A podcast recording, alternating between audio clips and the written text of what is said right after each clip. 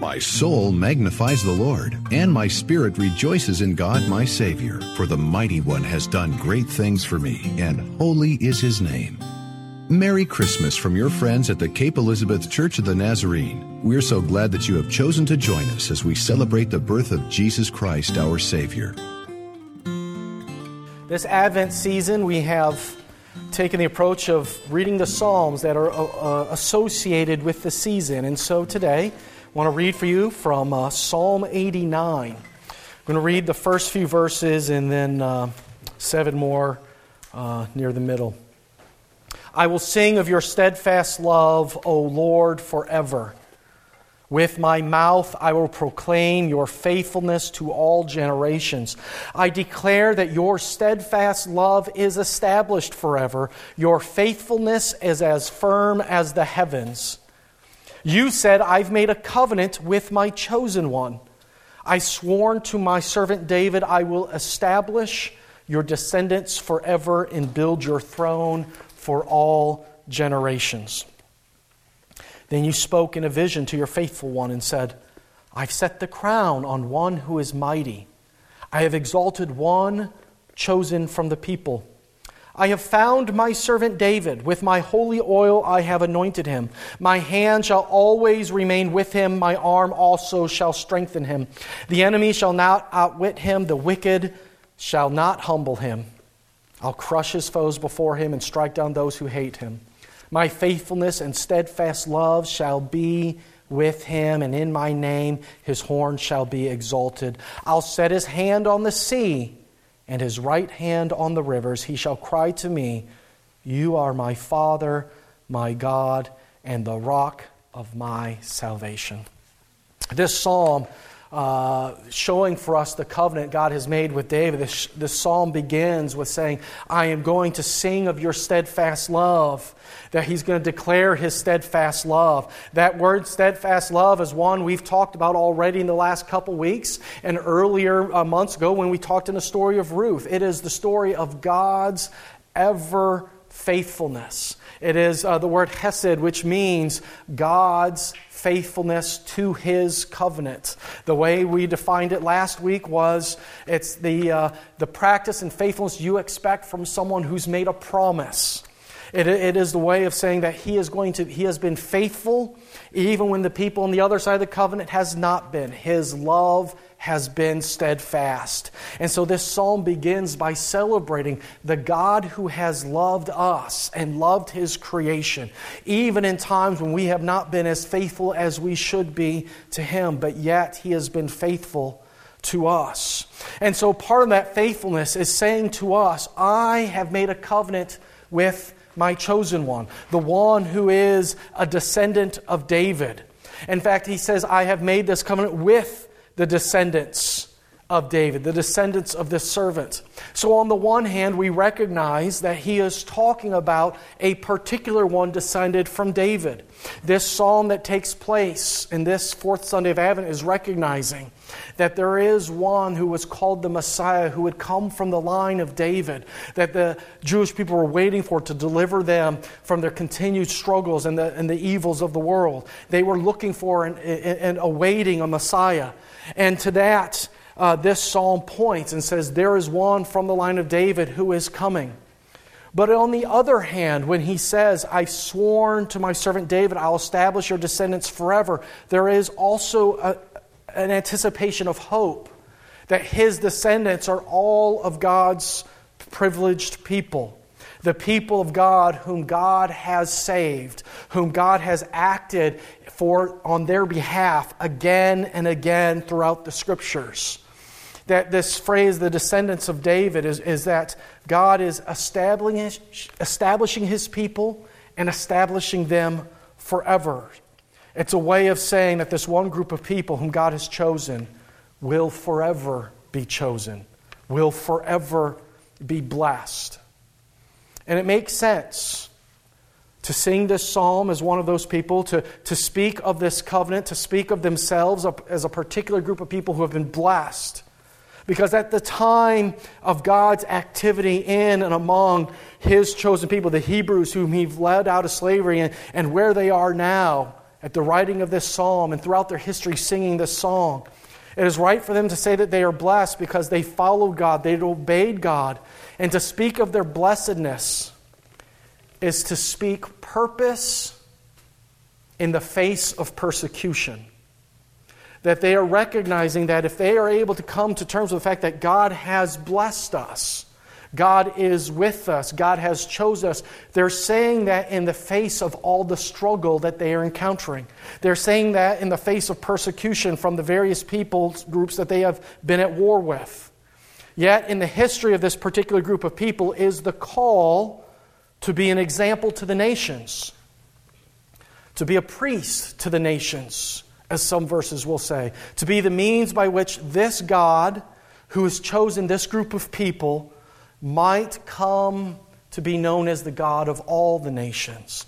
That part of the calling in the covenant that God has made with this group of people is that they will be an example to all the nations, and they may all come to know that this one God who has saved them and been with them is a God for everybody.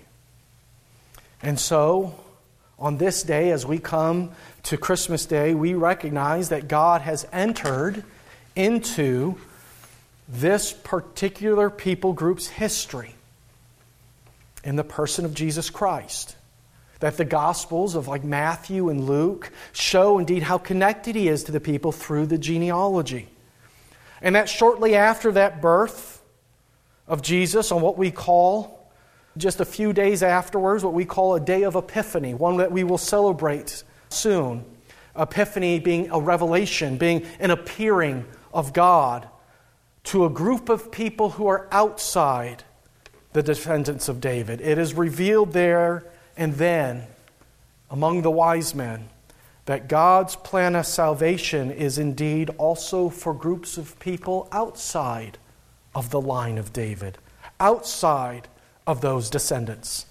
Indeed, the three magi learned that this God who has so privileged this group of people, who has been with them again and again, saved them from slavery, saved them from outside forces.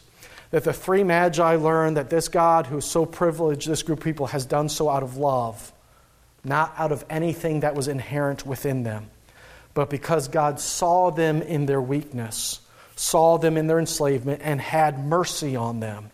That this God has loved the world when the world, particularly their world, had nothing to offer.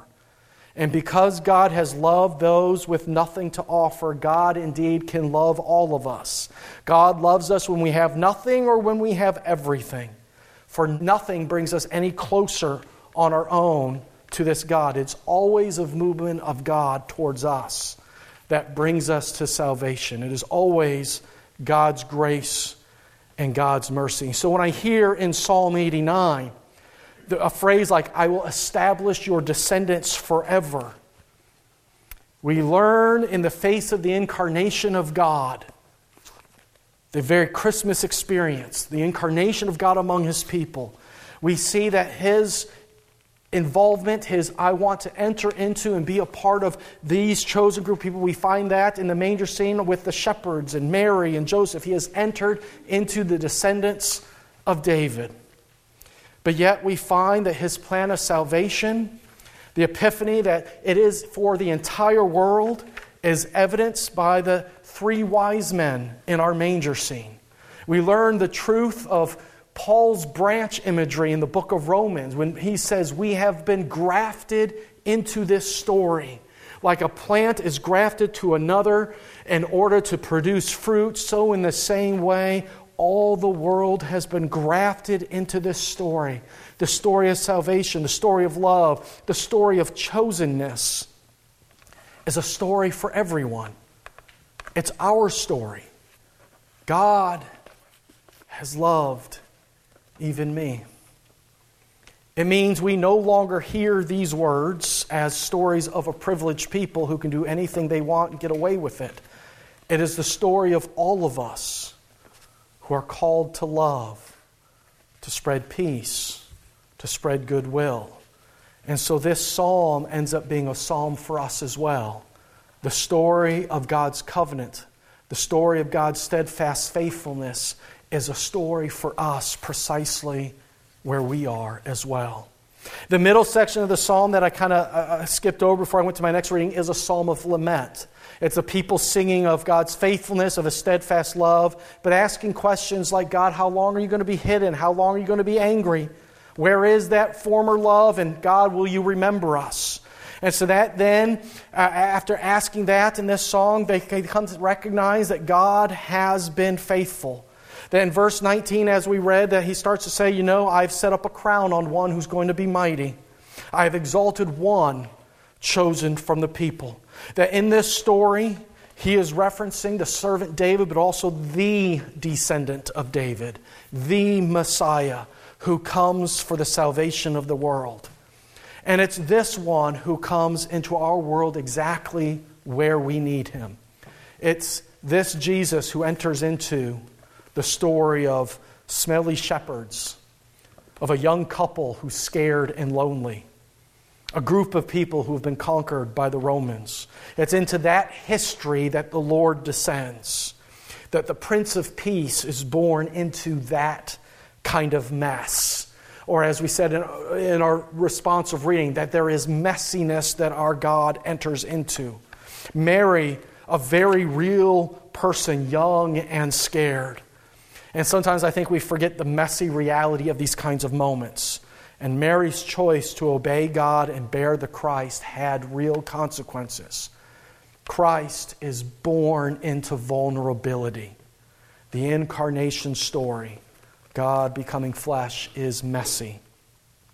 I like the way that uh, author Dan Boone puts it in his um, uh, book of Everlasting Joy that we have been reading. In his last final devotional, he says this God, the Creator, becomes creature. God, the breath of every living thing, becomes embryo.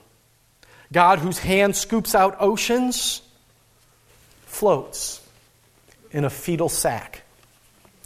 God, whose voice splits cedar trees, cries for mother's milk. God, who crushes king's armies, can't walk. God, who feeds all living things, is hungry. Nothing looks the way we would expect it to. That is not the picture we normally have of God, but the story of the world's redemption comes through real people into messy stories and vulnerable ways to vulnerable people.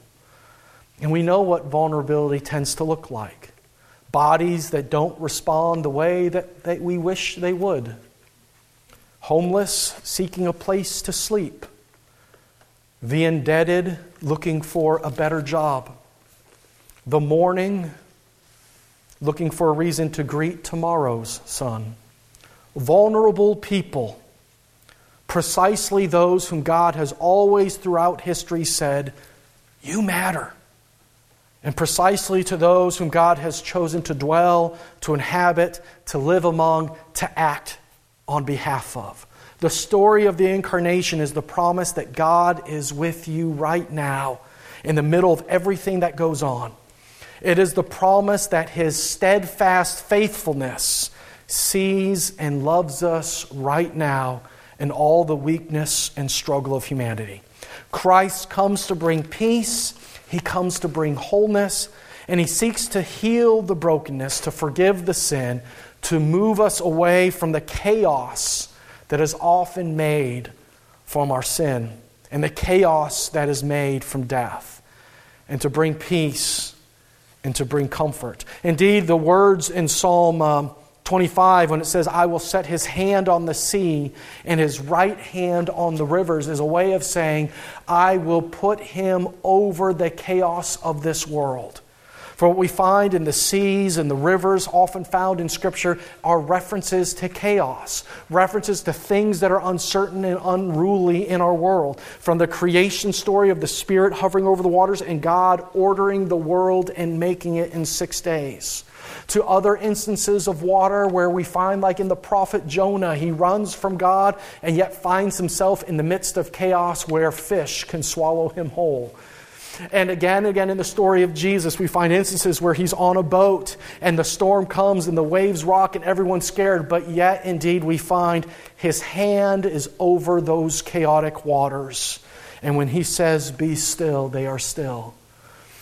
In the book of Revelation, the way all the chaos of this world is, is, is explained in the most poetic way as it says, The sea is like glass.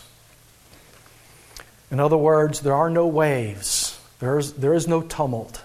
God has completely made it calm. Have you ever been at a lake and seen the wind is not blowing and it's as calm as can be and the water reflects perfectly all the trees and stuff around it when, this, when the lake is like glass and as still as can be?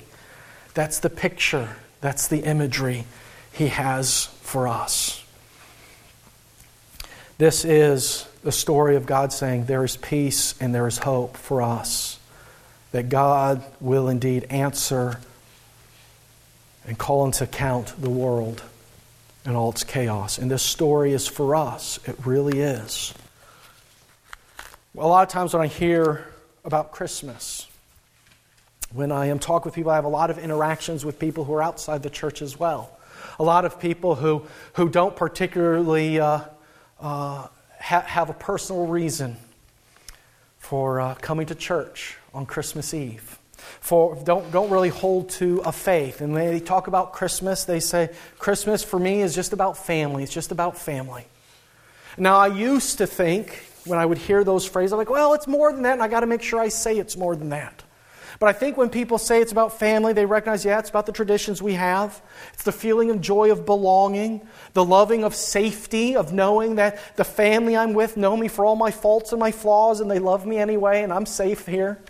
It, it, it's that sense of belonging that we know and love each other. And, and it's into that I can't help but think the story of Jesus and why it's so powerful, the incarnation, is that our God makes family out of His world. And He invites us all in to say, No, you are safe with me, and I desire for you to belong. The story of Christmas is the encompassing of this world precisely as it is, in all its messiness, in all its brokenness, in all its vulnerability, and all of its, it's not quite as I expected it would be. It's all wrapped up in the love of God. And all of them are invited and welcomed into the family of God. Those who were traditionally outside of God's grace are granted the realization that this Jesus is for them. They too can be grafted on. There is no privileged position. Christmas means you get to be a part of the family of God as you are without any conditions. This Christ enters into a world and a people and a family with no conditions, with no prior accomplishments uh, with which to prove their worthiness. God is just pleased to dwell there. And God is pleased to welcome us into His arms and call us sons and call us daughters. And so, this is a season which we remember as according to this psalm and the story of the Christmas story, that this God has loved us. His steadfast faithfulness is ever before us.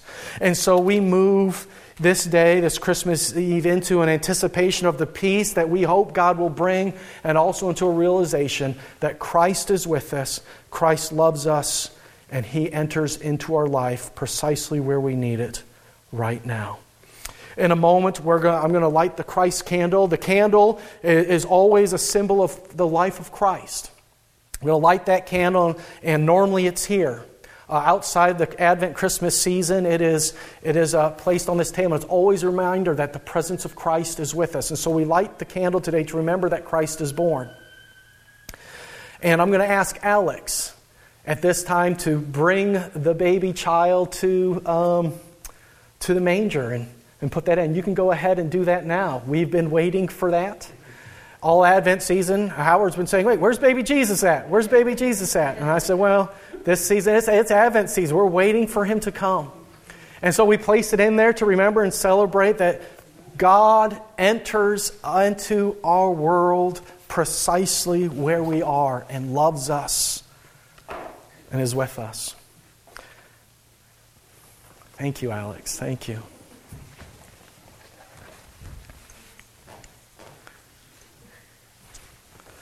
And so also we light the Christ candle. Remember that Christ's life has entered into this world for us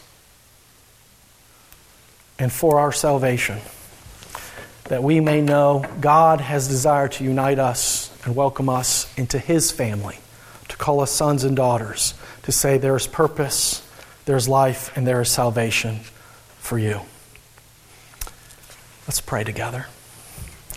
Heavenly Father, I thank you for a time of recognizing this season that uh, you have been faithful, that you are the God who has loved us. And Lord, this season has not always been easy. In fact, we've read some Psalms of lament that have indicated that sometimes there are seasons indeed when it's not easy, when we wonder what is happening and where you are. And Lord, even as we step into Christmas, as we go into tomorrow, we might find that there's still difficulty in that, but yet that is where you are pleased to make your presence known. And so, Heavenly Father, we open up our hearts to you. We invite your Holy Spirit to reveal to us the presence of your Son, Jesus Christ, the reality that you love and care for this world, and you are with us in the midst of its hardships and its messiness there you are. And so, Heavenly Father, open up our eyes, open up our hearts. Help us to see and know that you are the God who provides and is with us, and that is still being faithful to the covenant to be near to us again and again. We pray this in Jesus' name. Amen.